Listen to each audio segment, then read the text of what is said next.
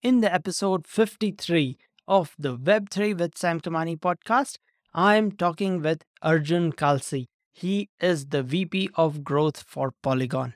Polygon is one of the world's largest blockchain crypto projects with market cap of over $8 billion at the time of recording this podcast. Polygon believes in Web3 for all, and Polygon is a decentralized Ethereum scaling platform that enables developers to build scalable and user friendly dApps or decentralized apps with low transaction fees without ever sacrificing on security. Polygon has some of the largest partnerships in the world. For example, Instagram, Adidas, Reddit, Stripe, and many more.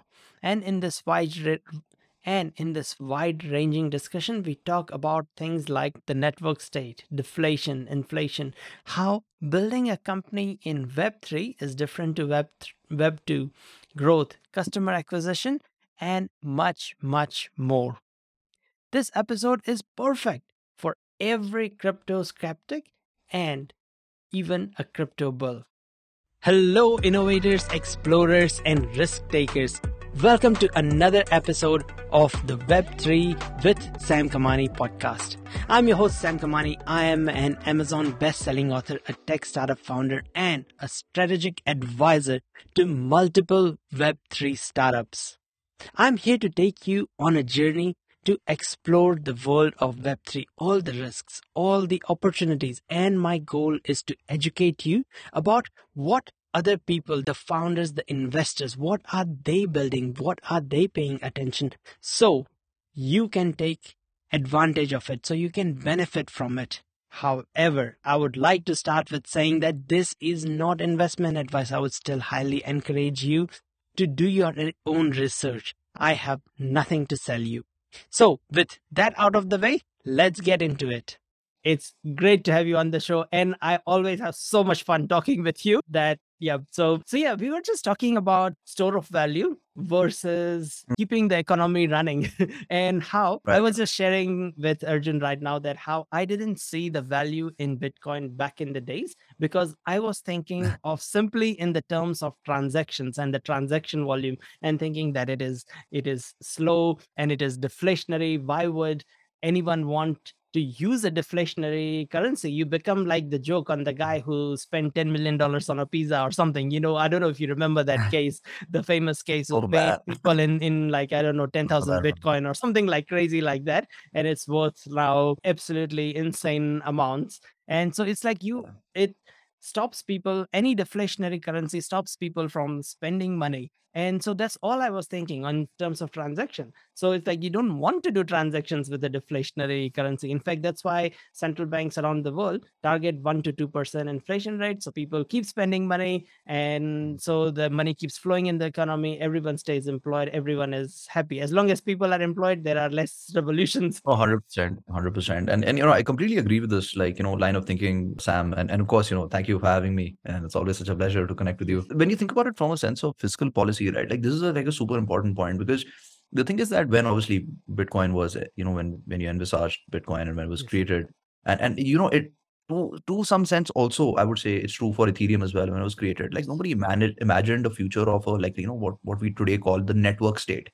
Yeah. where you know you would have to run this kind of economy it was mostly around solving problems around transparency etc it's only come today where we've realized that you know with blockchain you can actually create like a globalized network state with its own economy its own institutions yeah. and things like that so which is why you know without this foresight you know whatever the founders at the time thought was best is what they did and and if you look at the way the economy is now gone right and when, when you talk about the two concepts right of store of value and then of exchange of goods and services. exchange of value yes right exchange of value. So so you know we've seen this very interesting transition where you know we started with bitcoin then there was ethereum. And interestingly now ethereum also is moving towards becoming like a store of value with proof of stake. It's become a staking token. Yes. And and what we see now is that this entire evolution has led us to this point where today we have stable coins, which are now the premium sort of you could say the or or looked at in many cases as the ideal way to exchange yes. you know value or goods and services. And and and and I think off late there was something interesting I was reading with now Binance converting you know all the other types of stables. Uh, I think apart from USDT, everything else will now be auto converted to BUSD So then Yeah. you, as such, have now USDC, BUSD, USDT, you know, duking it out for stablecoin. Like, you know, because people kind of realize that, okay, this is what's actually going to be running the economy. Like you said, right? Like the economy is going Yeah. to run on this. And the others, Bitcoin, Ethereum, will eventually then start towards, you know, I mean, Bitcoin already has like considered like a store of value and people hold it, but it will be true for Ethereum as well at, at some point. Yeah. Uh, probably already is for many. And yeah, so so like you know, we see this movement from you know, we need to send people money for less to you know transparency and you know decentralization to now network state economy, where you now you need to think entirely differently in terms of you know design of not just network design but economic design as well. Yeah, yeah. And also the other thing is is like I, I would like to share my experience because I've been employing or hiring people overseas or around the world for now quite a few years, number of years. And Mhm. it went from moving money using using banks to to PayPal, mm. but then PayPal doesn't work everywhere. In a lot of African countries, it doesn't work. And now it's like so many developers are coming out of Nigeria and and Kenya and all, all sorts of places and and Eastern Europe and Azerbaijan and all that. PayPal doesn't work, Stripe doesn't work, so many things don't work. And then how do you pay them? So back in the days, it used to be Bitcoin, but then Bitcoin, you know, transaction fees could be high or or anything could there's all sorts of challenges with that and then it went to i've moved money in a three once again gas fees could be high so then you do but now it is uniform um, because they don't want the fluctuation either. No one wants fluctuation. More or less, Um. So so now it's all just stable coin. Everyone wants to be paid in stable coins, and it is so convenient. You know, it's one stable coin, it's one USD or nearly there. You know, 0.999 cents or something like that. Or so it's such Yeah, a such a good facility. Absolutely right. Total game changer, you know, when it Yes. comes to like, you know, building, like you said, like, you know, truly global companies where your developers, your different business functions, you know, are, are spread across the globe. And especially now we see with the growth of the gig economy, right? We're going to see more Yeah. and more acceptance and use of, of, you know, let's say Web3 based financial instruments and structures simply because they're the only ones which are scaling to this kind of requirement, you know, Yeah. versus possibly current physical structures, which still seem to be stuck, you know, equal parts, like because, you know, the centralized way enables, you know, certain level of control, but equal parts also like, you know, stiff regulation, which has not evolved with the time and and with the advent of technology right? So so that's why they will remain in in certain place. And i think yeah with with stable coins and and other and, and there are also other interesting types of stable coins there's also frax you know Yes. and like other other attempts like we saw with terra luna What like what are yeah yeah I mean algorithmic algorithmic stable coins which absolutely, it seems like their reputation has been severely damaged after the Luna rather rather severely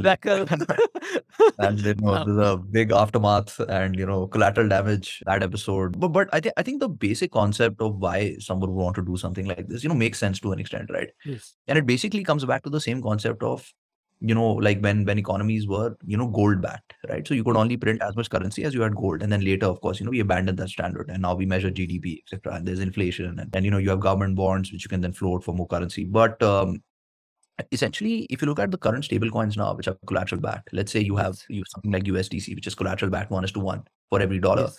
it means you can only mint as much USDC as you have dollars, right? So you're actually back to the same problem which you had during the gold standard times, right? So the algorithmic stablecoin guys, like those developers and scientists, cetera, decided that hey, you know, we need to get away now from this system and have Yeah. some sort of stable coin where this kind of cap doesn't exist. That the coin, either through code or through some mechanism, Yes. you know, is is able to be as stable as let's say a fiat currency and then becomes like a medium of exchange, which is kind of you know makes sense. So I understand why people are chasing this dream and why it's a worthy dream to chase right? Yeah. Because then you don't need this asset, you know, which scares the hell out of governments as well. Like, oh, now Yeah. they don't need our asset anymore. Like, what, what, what's going on?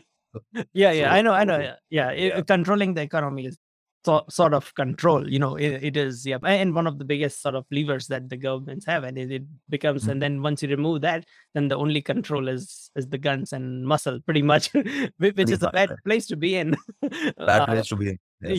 yeah so it, it is very interesting and and the other thing is like you know when people talk about and and i ask a lot of guests about like you know where do you see in five years time or three years Mm. time or two years time kind of a question but then it is so hard because of the whole you know the skeuomorphic design and non-skeuomorphic design it's like you know when apple phone was brand new um like 2007 8 the icons looked like the physical version like the bookshelf would look like a real right. bookshelf and like because it's like skeuomorphic design because everything was just a copy of digital version of uh, something physical. But now most of the apps you look, the icons, they look nothing because there is no real world equivalent. Like there was no There's nothing. TikTok or there was no such thing as that. So Absolutely. they have to mm. just make some design up or like Snapchat is like a ghost, you know, it's like we weren't having ghosts like so it is because Very interesting point. yeah, it's like it eventually like when you talk to someone in 85 or 1991 with the brick Motorola or Nokia, and then oh, and then you ask them how do you envision what would we be doing with the mobile phone? So no one would say that in 2016 we'd be taking pictures of our breakfast from our phone and sharing it with someone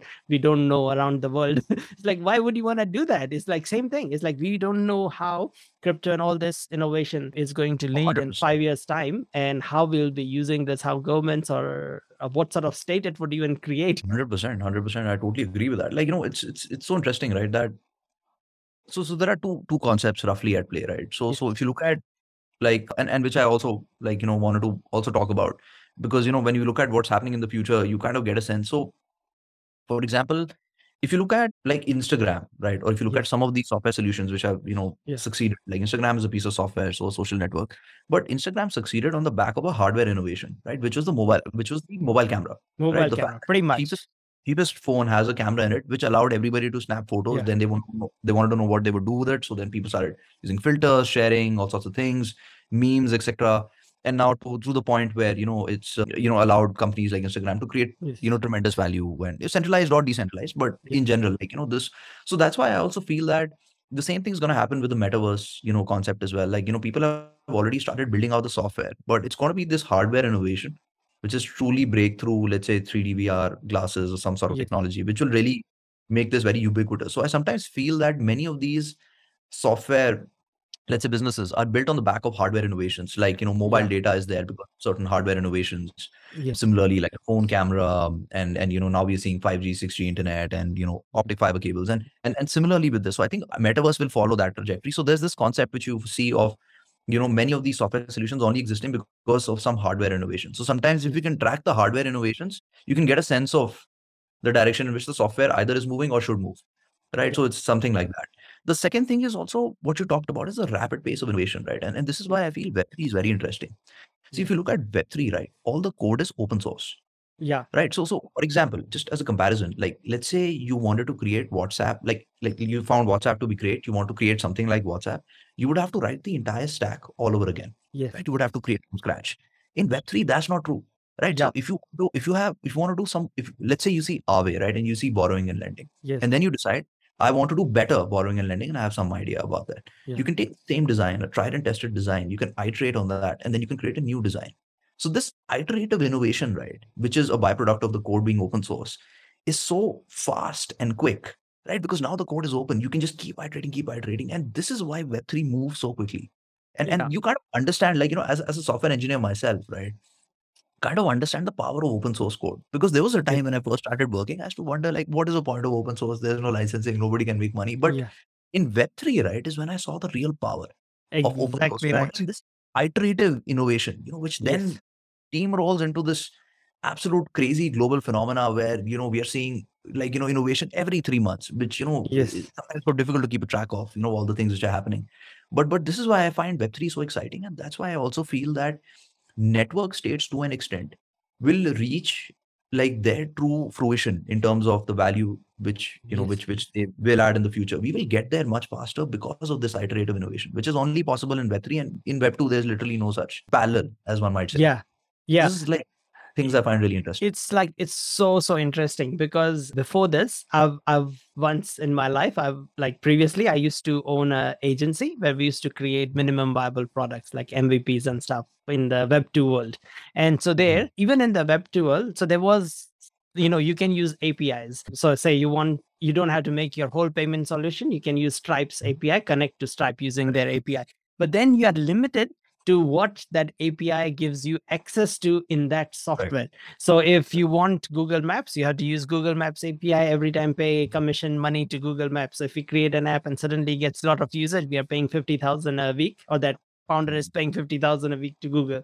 That because Google Maps that's where they make money from, not from end users, but from apps using there. So so it was that but Web3 takes it to the next. It's like on steroids. So you, you don't need that API. You don't need that. So it's like we Mhm. have like just like I think I was sharing with you last time. What we do is like at cookbook.dev is like a open source smart contract marketplace. So say you like Bored Ape Nice. Yacht Club, you like that project, or you can search based on project. You Mhm. copy their smart contract or not even copy even if you don't know how to code you can go and mm-hmm. edit it in a user That's great. interface and deploy it great. straight away and and manage it and stuff so it is so fast and Oh, that's great. That's great. what's interesting is we thought of like okay in future maybe let's create a create a token and maybe we'll have to incentivize developers Mhm. to submit their smart contracts or you know Mhm. do security Oh, audits it. on this and stuff Mhm.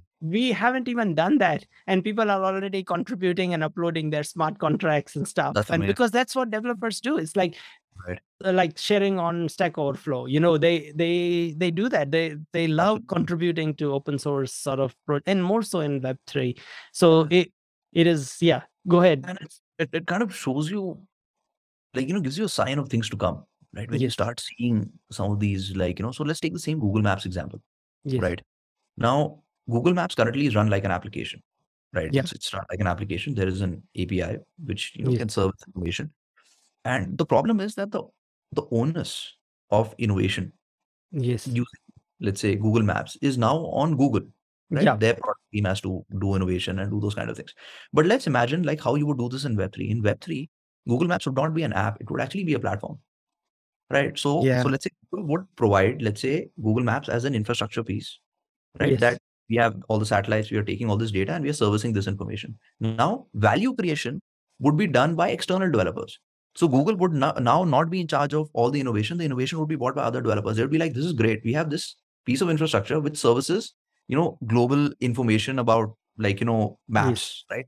What are fun, some of the fun things we could do with it?" And then people would like you know others would build this all types of different economies on Google Maps, like you know oh yeah yeah they they would build yeah augmented reality stuff all sorts and of all stuff, sorts of things on it yes Which today they can't because they're limited by this API, right? yeah. And and by making this an infrastructure piece and then by basically taking like having let's say a very small take rate of let's say like 0.1% or even 1% or 5% or whatever have you across hundreds of thousands if not millions of businesses which would be running just on this maps infrastructure right would allow let's say in at least you know i have to run the math here but i would see i feel that over a lifetime of the product or of the infrastructure it would create far more value than it is today Oh, right? Absolutely, absolutely. Right. And and Google Maps, we are talking about it because it's successful. If it wasn't, that's it. i- Yeah. it would be completely different story. It's like in the last year, Google has now 182,000 people on their books as employees. Last okay uh, a year ago, they had 150 something. So they they something hired like 37,000 or something in the uh, in the Right. last the thing is that now that the economy globally in the tech world is Mhm. not doing that well they are soon going to have pressure to to lay off people because a lot of Mhm. people believe that google could be run by just 2000 or 3000 people. They don't need 200000 developers. Oh really? Or like yeah. I mean, I mean that's what the the view of like a lot Mhm. of people is. I mean it's only when things go bad that's when vcs start to have a view opinions like that. Also i do feel that you know even automation and several other technologies you know have, have Yeah. also become like much better with time. So i do feel that in certain situations yes you do, do maybe do not need as many people. As right? but I many mean, people. Google being the hotbed of innovation should have known that before they hired like yeah. No no it, it just it becomes a corporate. Any company that lasts long enough they start to work like like a corporate. It's kind of like the book innovators dilemma christian clayton's book. Yeah. It's Ah, kind yeah. of they, they all follow the the same route so they have to and then whenever things like this come like you know they are going to lay off. I, I can guarantee it they are going to lay off staff I'm in the in the a lot of- next next three to six months they will be laying off tens of thousands of developers. And at those sort of times companies often sometimes even cut things like these like you know r&d things and research things. Yeah. And so so when it's not open source that's when a Mhm. lot of the innovation dies uh, when it's centralized in a company like that. Yeah. So I think I think yeah, the Web three world needs to now step up, you know, and absorb this this very talented and you know like workforce, right? I think this could be. I think so, it's, it's going to be a huge loss. I think for Google to lose this kind of brain trust and talent. I, I and not just Google. I feel that many companies are going to take this route. I also feel the same, Sam. That you know I'm getting Yes. these kind of signals from the market. But like I said, it's a great opportunity for Web three companies to get right great talent like all the ones who are struggling to get developers etc i think this is the best Yes. time to get all of these developers you know you'll be able to not just you know help them get employed you know and Yeah. ensure that they stay on their feet but also get access to really good talent like this is the fang talent right like everybody everybody Yeah. wants to be employed in a, I- oh sorry mang now mang company or whatever yeah, yeah, yeah. You, know, you will get this talent and i think the web3 world can absorb this because there are that many vacancies and i feel that you know it'll be great like all the innovators now will be here so this Yeah. is great The Yeah, other thing that Web3 companies have an advantage over Web2 companies is that Mhm. Web3 is open from day one to being remote.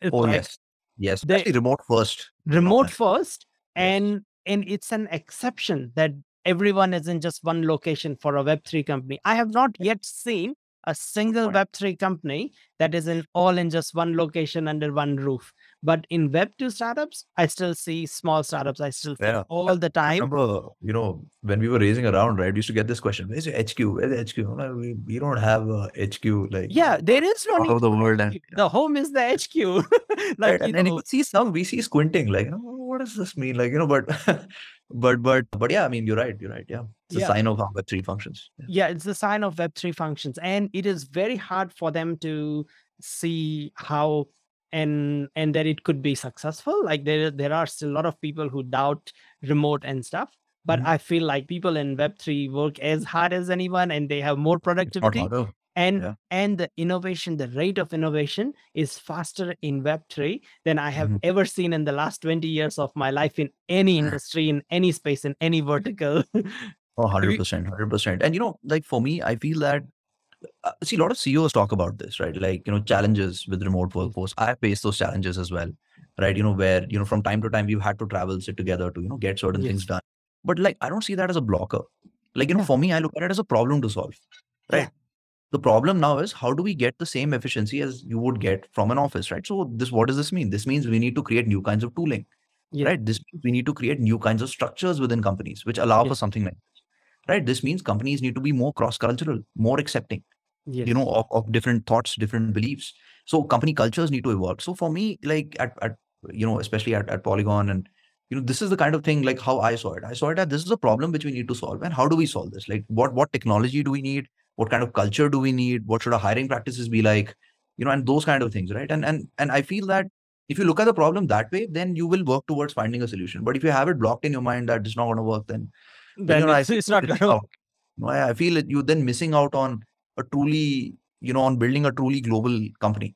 You know, Oh, yeah, yeah. today. But you you need you need i mean it is you know there is no alternative. It's like why do you want to access only the 10000 people based in that geographic location in that city and not access the 25 million developers around the world? You want the best ux designer you know you, i mean that's what i would want. If i'm have, starting a company today i want the Mm. best technical writer i want the best marketer i want the best salesperson. And Mhm. it's not necessary that they will be based in the same town, let alone the same country. So And it's yeah, you know, this becomes stronger with the democratization of education also. You see, Yeah. there was a time when, you know, colleges in the US taught something different, colleges in India, colleges in Europe, colleges in Africa. Today, everybody learns from YouTube or possibly open source Yeah. sources. Right. So actually everybody's education and skill level is kind of getting baselined with time. Colleges Yeah. don't matter anymore. Like people are learning from different sources. And everybody from the, let's say, the most developed country in the world to the least developed country in the world are now on the same page when it comes to access to education material. So that's why I also when we hire globally, right, the skill levels are roughly the same. Like there was a Yeah. time there was a parity, but that's not true anymore. So yeah. in fact, in fact, you can find better talent these days Mm-hmm. in developing countries than in 100%. developed countries, especially in the in the technical spaces and stuff. I mean, of course, they will eventually move to somewhere better, or their country will progress fast enough. Uh, Um, I think this uh, concept of thinking like a global citizen, right, Yes. you know, is also coming across. Like you know, when we talk about digital nomads, where essentially you don't like you have a passport and you may have some cultural sort Yes. of you know uh, ties and alignment, stuff. Yeah, you know, ties and things like that. But you don't think like that. Like you Yeah. you think globally. Like you- you're trying to see where the opportunities are, and many people, many times, you're just traveling for the experience so that you can learn other things. yeah, yeah, So uh, this type of thinking, I think, is going to become more prevalent with time. So people will think more like global citizens versus, let's Yeah. say, you know, And And you know what? Yeah. The other thing I have seen is that when I talk with people, like I grew up in India, I studied computer science in India, and then I've been out of Mhm. India for nearly 20 years. I mean, I go for holidays and catch up with family and stuff.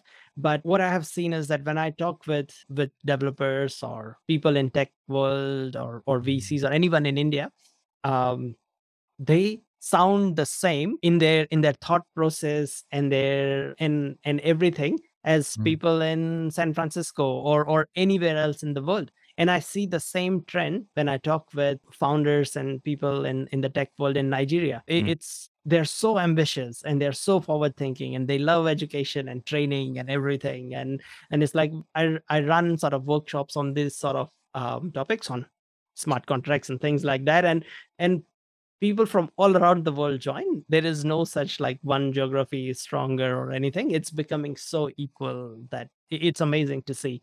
And and I don't know why Web2 startups are not utilizing all this talent That's what I'm saying.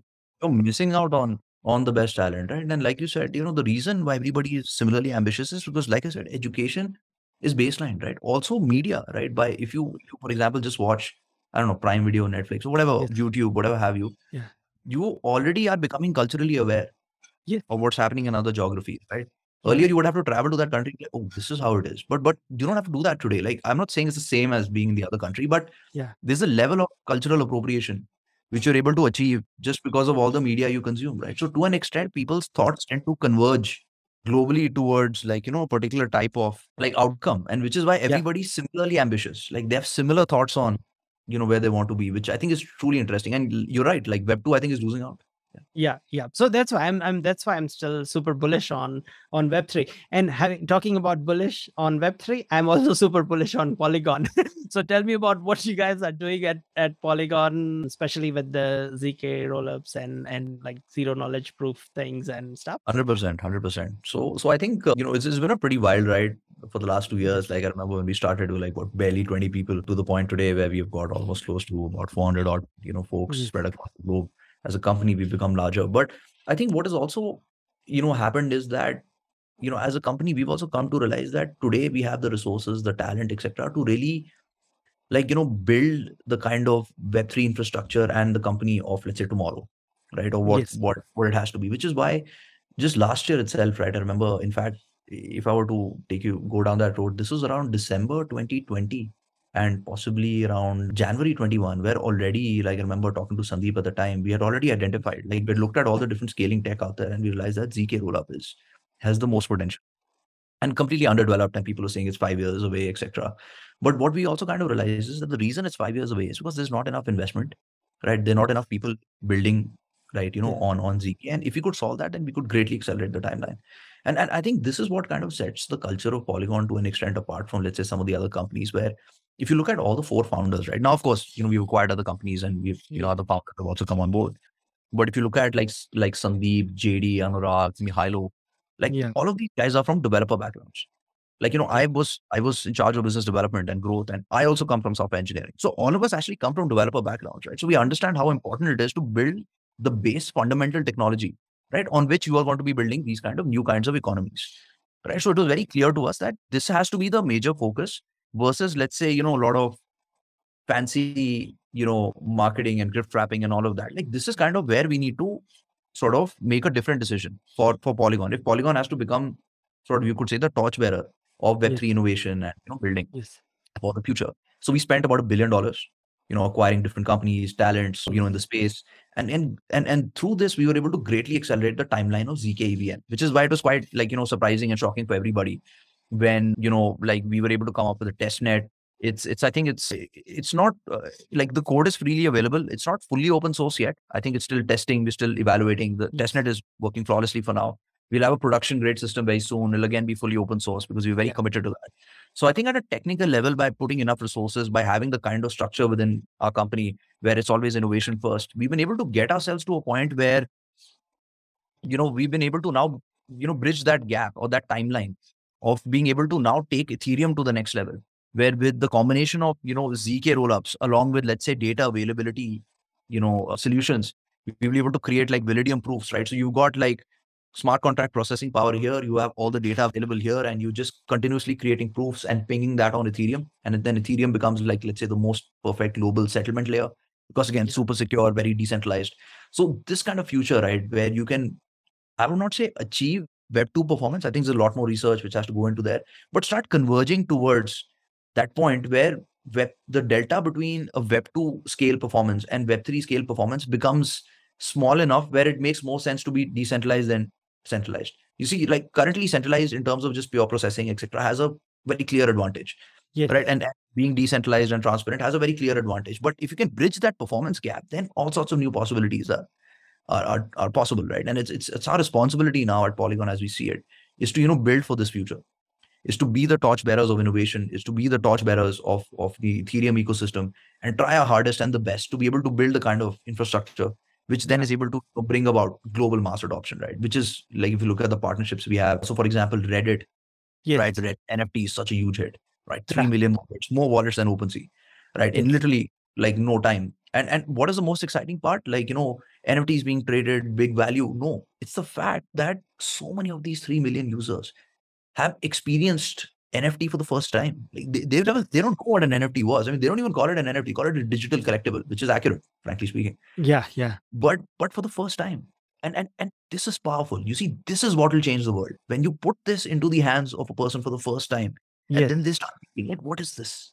Like how do i use this? What, what what what does this mean? What are the other kind of digital collectibles out there? If i have this what else can i have right Yeah. what does this mean for my community and and this is where the magic starts this is when people start to discover these concepts start thinking web3 and i think this is super exciting and if you look at the partnerships which you've had reddit you know now with meta starbucks again Yeah. you know such a huge like network of stores and, and such a big community. A Nubank, one of the largest banks in like Yes. 70 million plus users in, in South America. Many more announcements are on the way. Robinhood is also going to go live, I think, full production very soon. Um, Yes.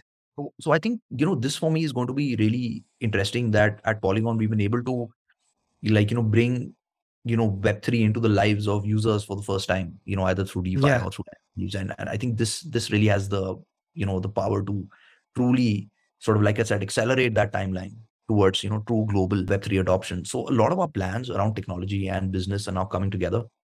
Yeah. I feel it's going to be a very exciting year the next year and and the year after that as we continue to you know double down on you know our our innovation ability to be able to you know be and and be able to build the best tech and at the same time you know our our you know globally now recognized business ability where we're able to you know continuously forge partnerships which you know which are bringing more and more thousands and if not millions of users into web3 Yeah.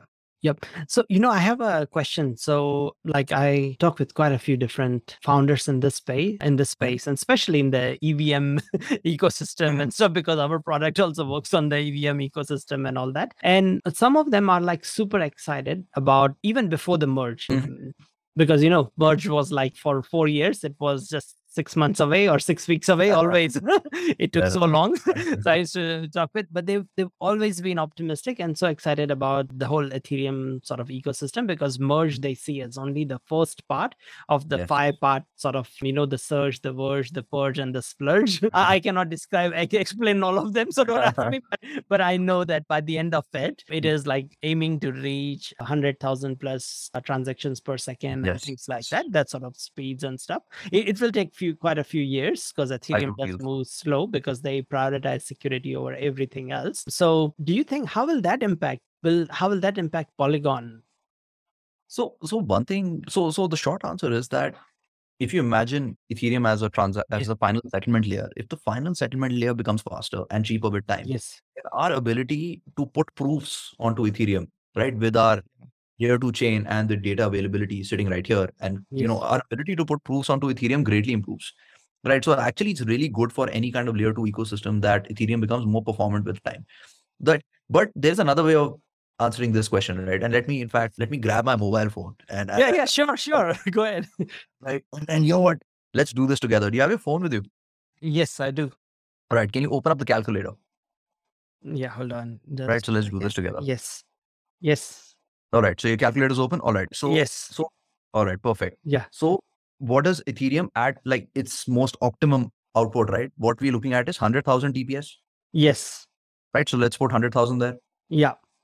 All right. Then let's multiply that with eighty six thousand four hundred, which is the number of seconds in a day. Yeah. Okay, so if you press equal, now you get the theoretical total number of transactions you the entire system could do in a day. Yes. Correct. Now you divide that by let's say 10 million. 10,000, 100,000, million, 10 million. Yep. 860.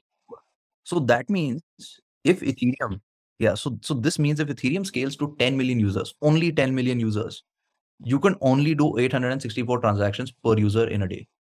Right? Yeah. Which is with all the gaming, all the DeFi, everything included, you can only do 864 transactions.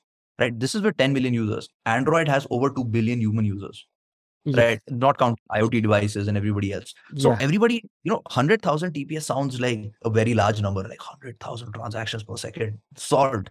But if you just do the math, right? Yes. You, the answer is right there in front of you that if you want to go into 100 million, 500 million, 1 billion, 2 billion, 3, 3 billion users, there is no way that this base infrastructure will be able to cope with that kind of traffic, which is why layer Yeah. 2 will always exist. Because what's going to happen is you will have, let's say, you know, multi-million dollar transactions or settlements or something like that. Yes. Those are what will happen most probably on Ethereum, right? But your base transactions, all your gaming, movie ticketing, Yes. you know, all of this other stuff is going to happen on layer two, where the bulk of the transactions go. Yeah. Right. It's like it's like how yeah. So so this is kind of like you know what we see the future is going to be. So if you just do the math, Yes. you know, it's very clear, right? And it's obvious what the case for layer two is. So yeah yeah oh no no that's that's fantastic it was because i always thought that you know i mean this is coming from the web 2 and somehow my mind always goes back to thinking about the web 2 side of things and how it's been done. And that i always thought that there would be like our phones. Not everything is processed on aws Yes. a lot of the things get processed on the phone and then Mm, only some packets are sent back and forth. Uh, Yeah. and and that's why we want you know A14 Bionic chip whatever whatever apple marketing says every time or two two nanometer wide yeah things and all that anyway anyway so so a lot of the so i thought the same thing will happen with web3 that web3 will have a, a some local components and then some server side like server side which Mm. is ethereum and then some but then i i completely understand what you're saying is that that there will be layer 2 because there's still despite that some local what do you call not not transactions but processing but despite that it, it won't scale to maybe it No, will that's a great analogy. to- So if you consider Ethereum as being the data center, and if you consider your device as being, let's say, layer two, what you will see is that all the small, like you know, calculations which you need to do, yes. etc., are done by your phone, right? yeah yeah Phone is doing bulk of the like calculations. Yeah. But anything heavy goes to the data center, yeah Yeah. right? So this is kind of like how it's going to be the relationship between Ethereum as the final settlement, ultra secure, unbreakable layer, and layer two, which is doing the bulk of the transactions, which have no business being on Ethereum because they simply aren't that valuable yeah right? All the Yeah. five dollar, hundred dollar, all the way up to hundreds of thousands, if not even million dollar transactions will go into layer two, especially with ZK rollups, right? Because you have almost identical or very, very close to almost Security, yes. Level security. So then you Yeah. might see bonds like multi hundred million dollar bonds, etc., might go onto Ethereum, but then you might see all your mutual funds, all the other fintechs, everything operating on, you know, on this kind of a layer yeah right so so so it's something like that so that's why i feel that like layer 2 will always be there. And the more performant the layer 1 technology is the better it is for layer 2 because then our ability yes. to you know let's say if you were talk in terms of transaction finality and the transaction being final final once it's committed on ethereum that improves greatly right? Yeah. to put proofs and and you know we can optimize in different ways. So yeah. So i think it's great for for yeah. you know the I, I already think that in so many ways web3 Mhm. ecosystems are getting faster than web2 Yeah. like the transactions and stuff are getting faster I, every day i meet new solutions or people building new solutions in the so yes space that are l1s are being built these days yes not not only L1s, but like even like people building on top of L2s and stuff Oh, as yes. well. Like Yes, yes. uh, that that the solutions are already on par, if not slightly faster than than Web 2. It will ha- they will have to be 10x better than Web 2 for people to to move. There's just so happens every time. You know, things have to be like 10x better before people who have who are set in their ways will change their ways. So so yeah, yeah. No, no, I, I'm I'm super optimistic about. So what's what's in the in the short term? What's next for Polygon? So I think short term, if I were to talk about, let's say next three to six months, I think you know Yes. the production rollout of ZK rollup is is going to happen. I think that's going to be super important. A big milestone for Polygon as an ecosystem. Then of course more partnerships because I think what's happened with Meta, with Reddit, and you know these kind of companies like Starbucks now getting into Web three. Now every company in the world wants to figure out what their Web three roadmap is going to be, right? And some are ready to execute today, some want to do it six months later, but everybody now, you know, earlier it was like they want to have a plan. Now they need to have a plan and be ready for this. You know, Oh, look, reality. I, I know every nearly every government is looking at Absolutely. at Web three because they know they they have to integrate it in their systems in some way In because they want the the tax revenue going through it and not losing out on it so they are all looking at and the thing is major large corporates won't won't adopt it until there is certainty because they cannot price the risk at the moment that's true. they have to like their consultants want to price you know what's uh, like what if the regulation changes and we have to mm. completely redo all of our systems and we have to spend 20 million in redoing all of our systems so we we won't Oh, touch true, it. That's a that's a good point. Actually, It's- this is like often not discussed when people Yeah. talk about you know lethargy with governments and with you know big companies. There's a huge amount of spend yeah and jobs and like things at play, you know, which need to be rationalized in some sense Yeah. before you know you pull the trigger on such a decision. So I, I, you know, having come from Web two myself and having you know Yes. worked in such companies, I realize that it's not so Yeah. easy. I mean, it's so easy for you know the, the Gen Z folks three oh my god, like, like governments don't get anything. That's but spend some time there, you kind of get a sense of why. Yeah right, yeah. So uh, it's like and- i mean people everyone you know oh, all the medical records will be on chain. It, it's not okay so hos- the reason why a lot of hospitals all around the world use legacy systems is Mhm. because for one state or even in like any con- any developed country you know you- they have like 5 10 million records of people of so much medical records for every person to even move one hospital like one major sort of chain of Mhm. thing they have to spend over 100 million in just software upgrading uh, upgrading it. So it's like it's such a big risk. They can't just and they, they have like such a massive budget yearly budget of soft, for software that Yeah. they can't just change and then retrain all their doctors all the retrain, nurses all the transfers. then yeah yeah. So it, it's massive it's massive. They can't just it's like a five ten year thing anything for any corporate. And by that time the staff was making those decisions has left and then they have to start that cycle again. They, they've joined a Web3 company. yeah that's right yeah yeah No, no, but but no, I, I do agree with you. I think I think you know if, if you want to see in just sequence of steps, definitely one is going to be first digitization has to happen, right? And we're already seeing that with you know going from on-prem to cloud, digital transformation. I think this has to happen first. This is a precursor to us then, Yeah. you know, because first you have to have to have the information in a centralized place before you become fully decentralized, right? Otherwise, there's no rollback, there is no sort of protection. So so I do understand that in the real world, there's a sequence of steps which have to be followed, but I'm optimistic that you know, as we've seen, you know, every new technology which comes Yes. takes a decade lesser than the previous one, you know, to sort of Yeah. achieve, yeah right? So I feel that uh, if you look at the migration of like, you know, from on-prem to cloud, if you go all the way from 2005 when people first started talking about it to today, where it's obviously it's on cloud, like we can't Yeah. imagine on-prem. I think the Web3 adoption like curve will be a lot steeper in the sense I feel it'll happen a lot earlier. yeah Uh, it will And it will uh, I, I do feel so. Yeah. So that's Think- why like, for Polygon, for us, this has now become a big priority, which is helping organizations, you know, be able to figure out what their Web3 roadmap needs to be, what they need to build, how they need to build it. Because yes the guys who can bring in those millions of users and, and mass adoption is the goal. So working backwards from there, yes something which we have to do. But so so yeah. yeah yeah no 100% agree i mean that's why we we created this product because we wanted more web 2 developers to move to web 3 developers it's like we were shocked we were shocked with the numbers it's like there's something like 20 odd thousand web 3 developers and nearly thirty million web 2 developers so Big, yeah, there's a big disparity there. And I, do feel that with better tooling, Yeah. like, you know, what you're building as well. Uh, And, uh, you know, I think this will become a lot faster. I, I do see it will it will Yeah. So I think, I think, oh, yeah, yeah. it's like nothing moves as fast as like web3 stuff i mean I, I- even though we've said that because it's like I, I do feel like people work all the time and people because people are okay to working remote and stuff and and some people even say it's called web3 because three is the number of hours you get to sleep in a day so you, you would know when when you guys were in the early stages and oh, building Oh, stages definitely. yeah it, it's yeah it's crazy so um, so look look it's it's fantastic how can if uh, do you have a ask are you looking for anything if anyone is yeah yeah like Well, I think definitely. Uh, I mean, if you look at the Polygon ecosystem, number one, you know, we've got so many dApps, literally tens of thousands of dApps, Yes. um, you know, in our ecosystem, all of whom want to recruit. So, you know, we've actually put together a page for recruitment, and I would encourage people to, you know, Oh, just I will spam the board. Eh, and- definitely put this in the in Yes. every description everywhere this goes. I'm going to try Hundred to percent, write right? this So down. now, I'm yeah, so so there's so going many to options start this.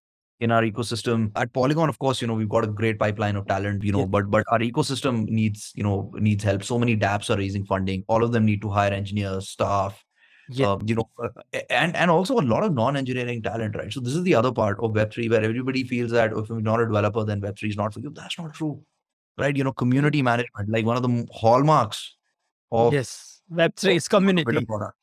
Yeah, and, Yes. and I tell a lot of people this also, like, you know, that these roles are so important that, like, if you looked at the evolution of companies, right, in the 80s and 90s, you know, up till even Yes. 2000, it was always the head of sales which became CEO, right? Because driving business was important. Then we saw this, you know, now this era of technologists, like, you know, Sundar Pichai, you know, Yes. developer becoming CEO, Satya Nadella, like these kind of guys. Cloud guy becoming CEO. Yeah. Yeah, so the tech guy now is becoming CEO, right? Because now understanding tech and tech innovation is important. But I feel that in Web3, the CEOs are going to be the community leaders. Hundred percent. Always. Always. Always. It comes from the from the employees, you know, like the management comes from employees and that management goes on to become sort of CEO. So that's what I tell people that this is how important the tech, like non-tech roles are. Like I, I truly feel that in big Web3 companies, it's going to be the head of community, which Yes. will have the, you know, best shot at being like the leader of the entire organization because he, he understands, he or she understands the community Yes. the best. Right. So, so this is kind of why I believe that even if you're in a non-technical, let's say marketing role, community role, you must apply. So keep an eye out. You know, Web3 needs a lot of talent. And, you know, I think, you know, people who are looking to start out their careers, people who are looking for career change, or people who are curious about you know what the world of tomorrow might be like this is where you need to be Yes. so so that's what is definitely the most important message yeah. i would i would believe outside of that of course you know i, I would also say that you know uh, what we're seeing time and time again is with technology is that you know regulations are always behind technology like e-commerce came first regulations came later right Yeah. and that's true for every technology and we can see web3 that regulations are catching up really quickly right Yeah. so and, and i feel that there are no good or bad regulations yeah there might be some tough regulations but any regulation being put in place means that the lawmakers are thinking about it that they're discussing these right and that for me is automatically a win right Yeah. so i think other you know message i'd like to really put out there is that i feel that you know because of market conditions because of certain things some Yes. leaders say like people tend to have a mixed like you know opinion on whether they should choose web3 as a career Yeah. what i'd like to say is that you know that i feel you know I, maybe i'm biased but I, i'm very optimistic about the future. I feel that all the people making the laws are also very optimistic about this future. It's just that they have to protect several interests and several things need to align and and i feel that over a period of time those will align. And Yes. and what you don't want to do is wait for all that time and then make that decision because then you know already the system is is in place. Like i think today is the day when you have to make that choice. Yeah. and i feel that things will fall into place and web3 will continue to thrive will continue to grow. We will continue to see amazing things you know Yeah. which we've never seen you know in, in technology before and i think yeah i think we're signing up for some super if you're signing up for web3 you're signing up for a super exciting decade at least oh, uh, absolutely. terms of career in terms of learning growth everything so so Yeah. yeah so that's the other message i would like to say that regulators are also getting there so yeah. so you have to be here today Oh, totally, totally, hundred percent. And change is scary, you know. In for anyone, for in any industry, change is scary. But you have to embrace it, or at least be curious about, you know, why is that change even happening? So yes Uh, yes that kind of, and I saw the same thing. Like I was CEO for a esports company, and I, I Mhm. saw the same thing in esports, and people dismissing it. That you know, why would you want to watch other people play games? But then you watch other people play sports. You watch other right people right saying Right. because you are you cannot be as good as them because they're spending 12 to 14 hours a day gaming to be the best spectator sport just like any other sport just Yeah. like any other sport and the interesting thing was esports was so similar our startup was fully remote. We had no headquarters was fully remote. We used to build software to run tournaments esport tournaments and stuff. So and then we used to use discord instead of emails and slack and other and so when web3 came and i was like discord oh yeah i, know yeah we've always been Uh, using discord. So it Oh, was nothing great. new because the esports is all about like the same about community and stuff and everything. So it just, and that's why I think gaming will play a big role in adoption for Uh-huh. Web3 as well. And another thing about the ZK testnet, we are definitely, I talked with the developers and the Mhm. company, we're definitely going to add that to our testnet. And with that, I would like to thank you, Arjun. Thank you for your time and wish you best of luck with everything that you and your team are building. For those of you who are interested in learning about creating smart contracts or learning how to use blockchain and this Web3 technology effectively, you can go and look at products like cookbook.dev, where you can use those sort of platforms for free, create your own smart contracts. You do not even need to learn how to code because it is more like a no code platform and a smart contract marketplace. Also, check out Polygon, polygon.technology. You can find all the links in the description or in the comment section. Thank you so much for tuning in and watching this or listening to this episode of the Web3 with Sam Kamani podcast. You know the drill. Leave a comment, please subscribe or share it with a friend. Now, if you are building something really interesting in this space, then reach out to me. My DMs are open. I'm at Sam Kamani on Twitter or on LinkedIn or on TikTok or on any platform. Just go and search for my name. Reach out to me. I would love to help you. I would love to have a conversation with you. So, having said that, I want to wish you best of luck to whatever you are building. I know that about 35 to 40% of my listeners are founders themselves. So I want to say best of luck and go build that next innovation.